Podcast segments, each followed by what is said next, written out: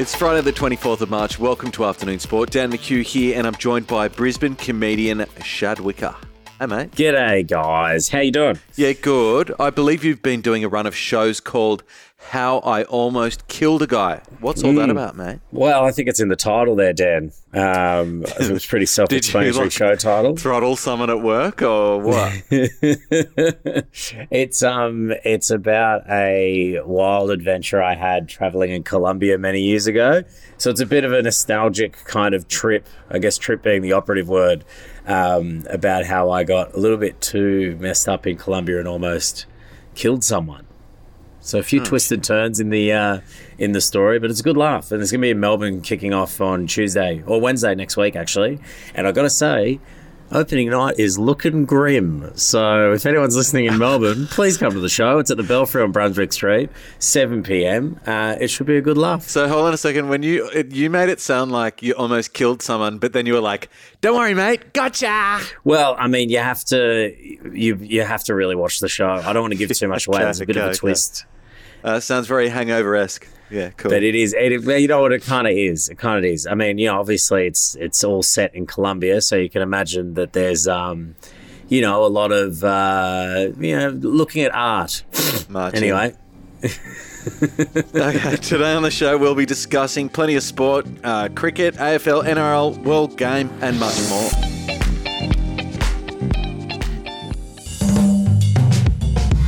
Hey, Stephen Ferris here, one half of Fire Up. I'm here with the great. Chris Gale, the other half of Fire Up. And Stephen, we've had a lot of fun with rugby league over the years, but with the way that concussions and HIAs are going, I give the game about five years. It's looking dark and gloomy, Chris. so you may as well come and tune into the Fire Up podcast now and listen to the last days of rugby league. As we see the little stuff, it's a soap opera and you're going to love it. Find Fire Up on any podcast app.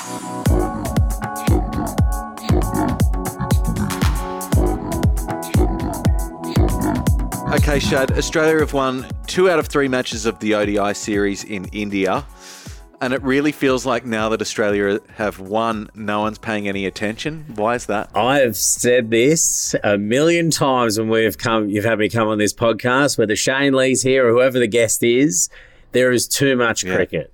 And I think the fact that Australia has won this one and won by 21 runs too, so it was a good win against India, but we're just over it. We're just really over it. There's also a problem, I think, as well with Australia that, you know, if you're out of mind, out of sight, out of mind. Um, not to mention the fact that the AFL and the NRL have now kicked Yeah. off. So I think people's interest in cricket, I, I really honestly think that Cricket Australia and uh, really overestimated how how interested we would be Yeah. In the actual sport this year because it feels like cricket has been getting played consistently all year round. It does feel like that, and there's even more to come at the end of the year. I guess as the footy seasons finish, October, November, we've got the ODI World Cup, India being the favourites, um, Australia in the top five there. So it's good to see our ODI team did win, yeah, but we'll see what happens then. I don't like our chances, if I'm being honest. I think we might have to settle Australia for a little bit of a period of. Um, I guess what it's probably good for the sport of cricket that there's a bit more parity up top Yeah, yeah, I reckon. in certain levels of the sport. I think there's still like a glaring gap in things like some of the T20 and stuff like that. Yeah. And also domestically, uh, the Sheffield Shield Grand Final is currently on the way, or day one finished, and it looks like they're in for a full weekend of cricket. Oh, God. So did I not just say there's too much cricket, Dan? did I not just say that? And then you just brought up how there's another game of cricket, this time a test version of it. No, thank you. I'm sorry, Victoria and WA, but it's a big no thank you from me. Um, oh, congratulations. I'm sure you're going to have a great time, but I will not be watching. having a look at tennis. Less than a week into the Miami Open, and some big names have already dropped out, including Emma Raducanu, who dropped out in the first round, Shad. Yeah, I mean, Andy Murray dropped out as well. I mean, we say big names, but they're kind of Brits that are Yeah. still establishing. We know Emma Raducanu because of just her name, Yeah. really, not overly because of this great giant status. She's still 20 years old, still kind of breaking in when it comes to the tennis world of, of uh, the women's draw. This women's draw started earlier than the men's, obviously. They're still like working through 128. We've got Thompson and stuff playing this morning as we're recording this. Um, but uh, Mi- Miami is one of the higher kind of tennis tournaments, obviously just below the Grand Slam. I mean, it's on the ATP's um, 1000, you know what I mean? So it's worth some, a lot of points. Um, Coco Gauff's looking good though, I reckon, for the Miami Open. I don't know why. It's just how I've got a feeling about Coco Goff on the on that side. Iga Swiatek's not even playing, so it's kind of opening up the field a little bit. Rybakina is in there as well. So, I mean, there's some opportunities in the women's draw at the moment. Whenever Iga's not at a, at a tournament, then it's wide open. hey, back to Emma Raducanu for a second, because uh, you know, obviously we we were reading off an article uh, that we shared to get that info, but I actually googled why is Emma Raducanu popular because she is only ranked 77th in the world, um, which is you know mm. good, but it's not worth reporting on every five minutes. And I, I also am uh, wondering, has she already peaked? Did she peak too early?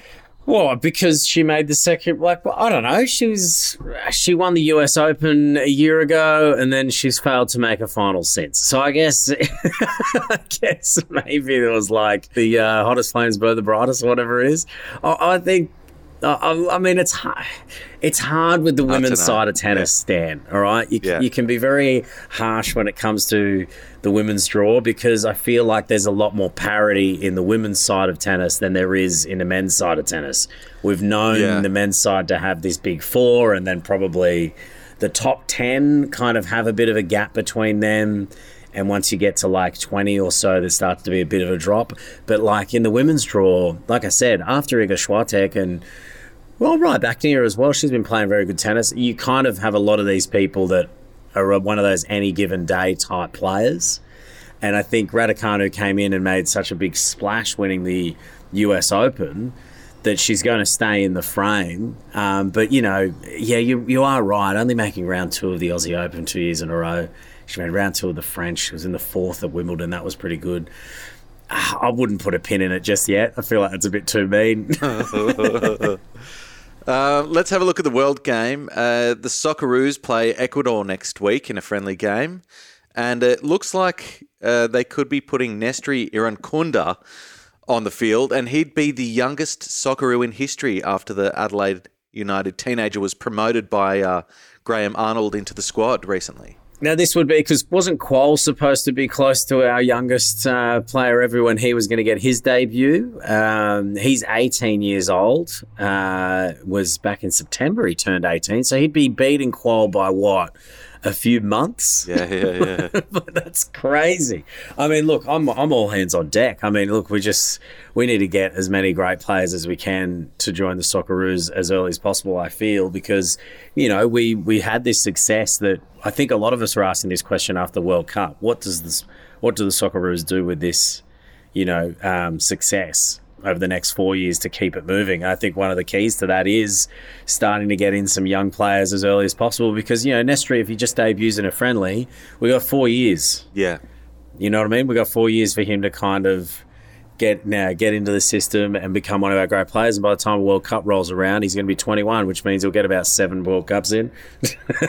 so young, but yeah, uh, mate, I think it's I think it's great. It's great to see, some, and it's also great to see them coming through the A League of all things, which is also looking to expand at the moment, Dan. So yeah, you know, it's just good good news for football. Yeah, I'm, I, I don't think many people are actually that excited about there being a, a second. Um, grouping for the A League. Well, I mean, I didn't say I was excited.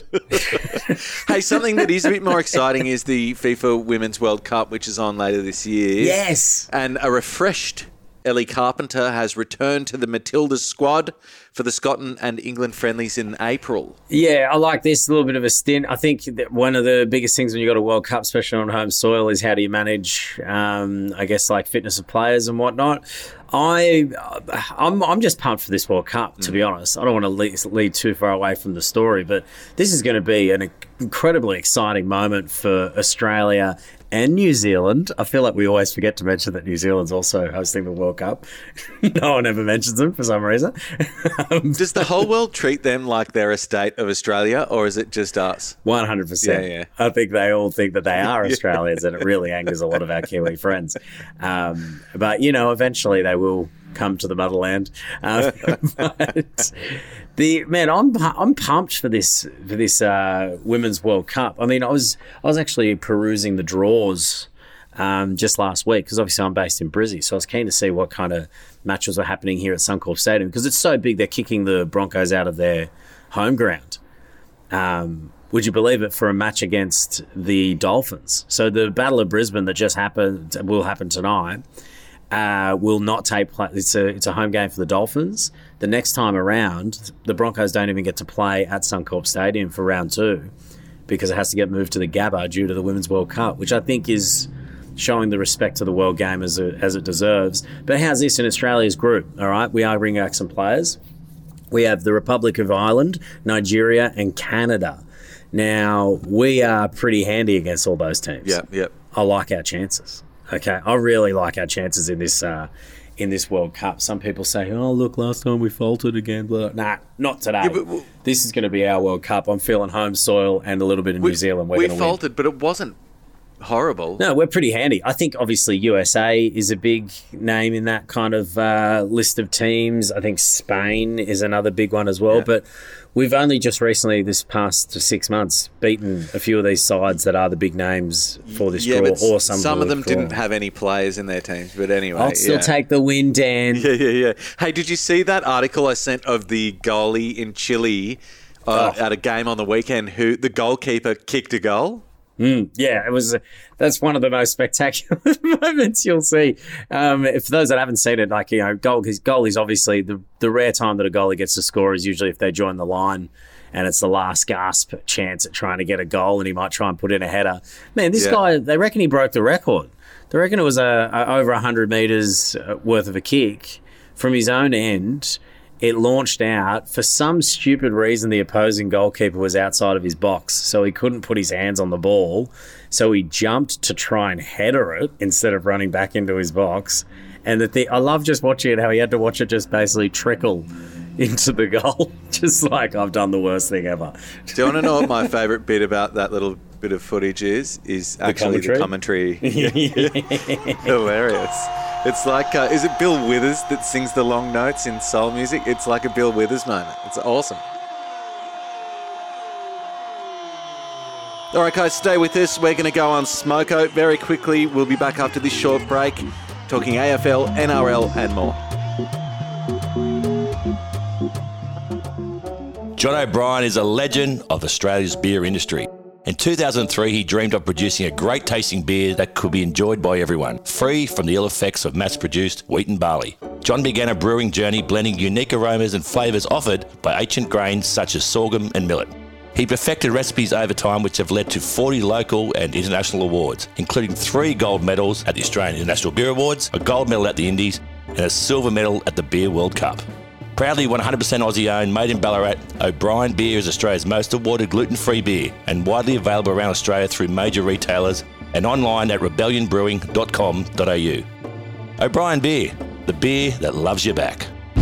If you're ready for your next thoroughbred racing adventure, then join the Osher Group. They exceed expectations on what racehorse ownership should look like.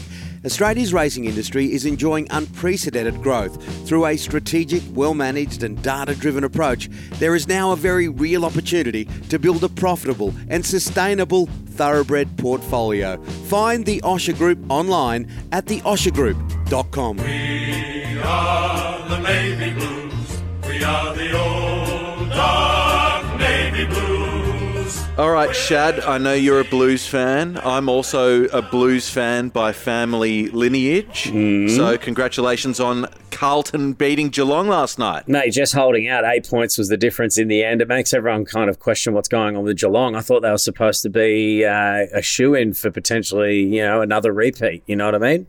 But I will take it. Two Thursday, uh, sorry, I'll take a win by Carlton on Thursday night because we kicked off the season with a draw, okay? And I know that a lot of people were disappointed by seeing a 58 all draw, all right? And so was I. But we have now beaten a champion side, and all of these calls that people have been saying, going, oh, Carlton will make the eight, Carlton will make the eight. I don't, I refuse to believe them, all right? Because I know this team has burned my soul before, but Yeah. I've got to, Every I'm not, year. I'm not going to lie.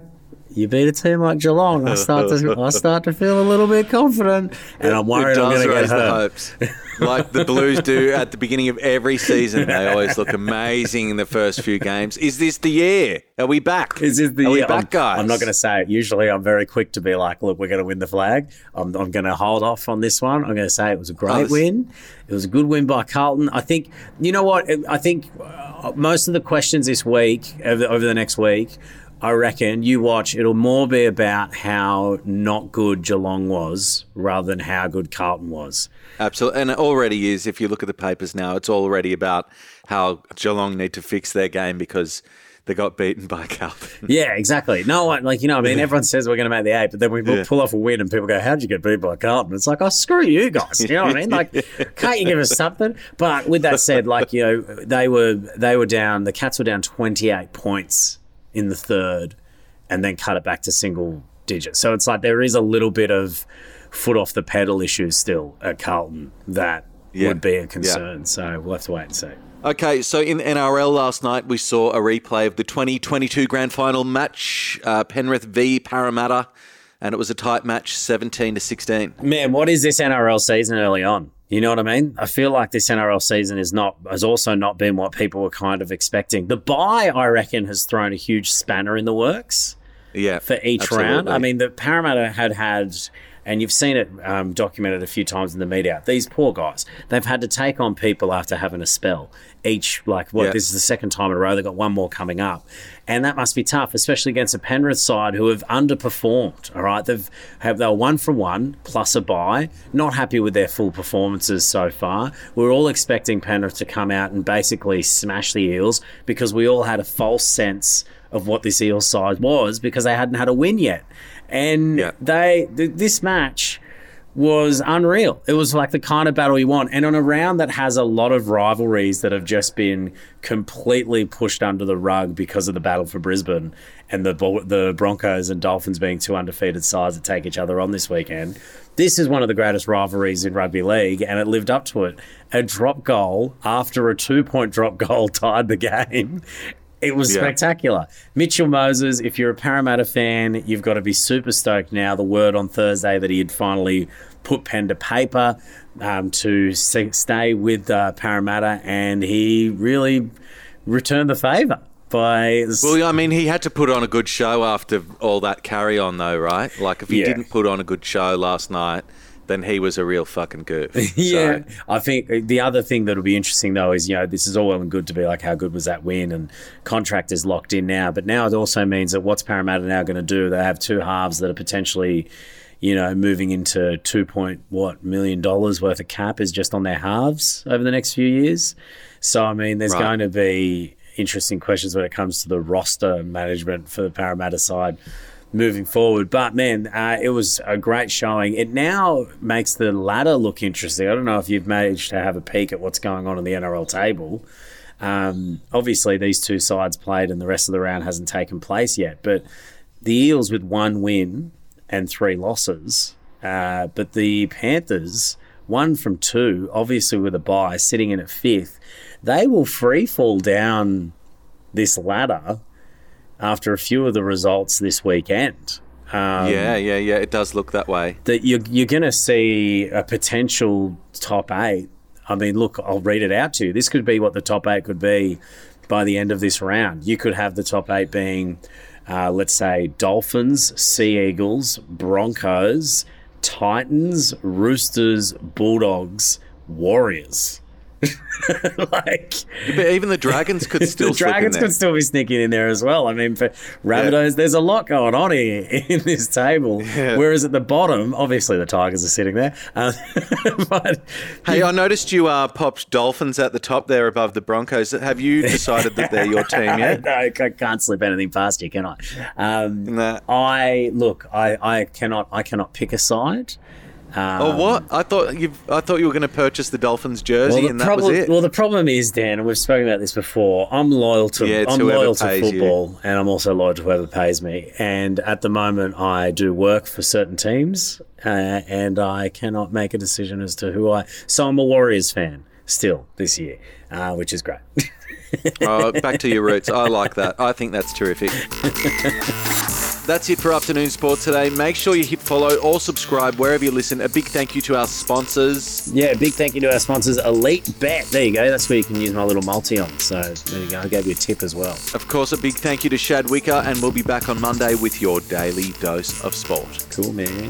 Thanks for listening to Afternoon Sport. If you enjoyed the show, why not check out one of our other podcasts, like Lunch with Lee? Former cricketer Shane Lee talks to celebrities, sports people, musicians, politicians, and more about sports, music, and business. Find it wherever you listen to podcasts or head to afternoonsport.com. Afternoon sport.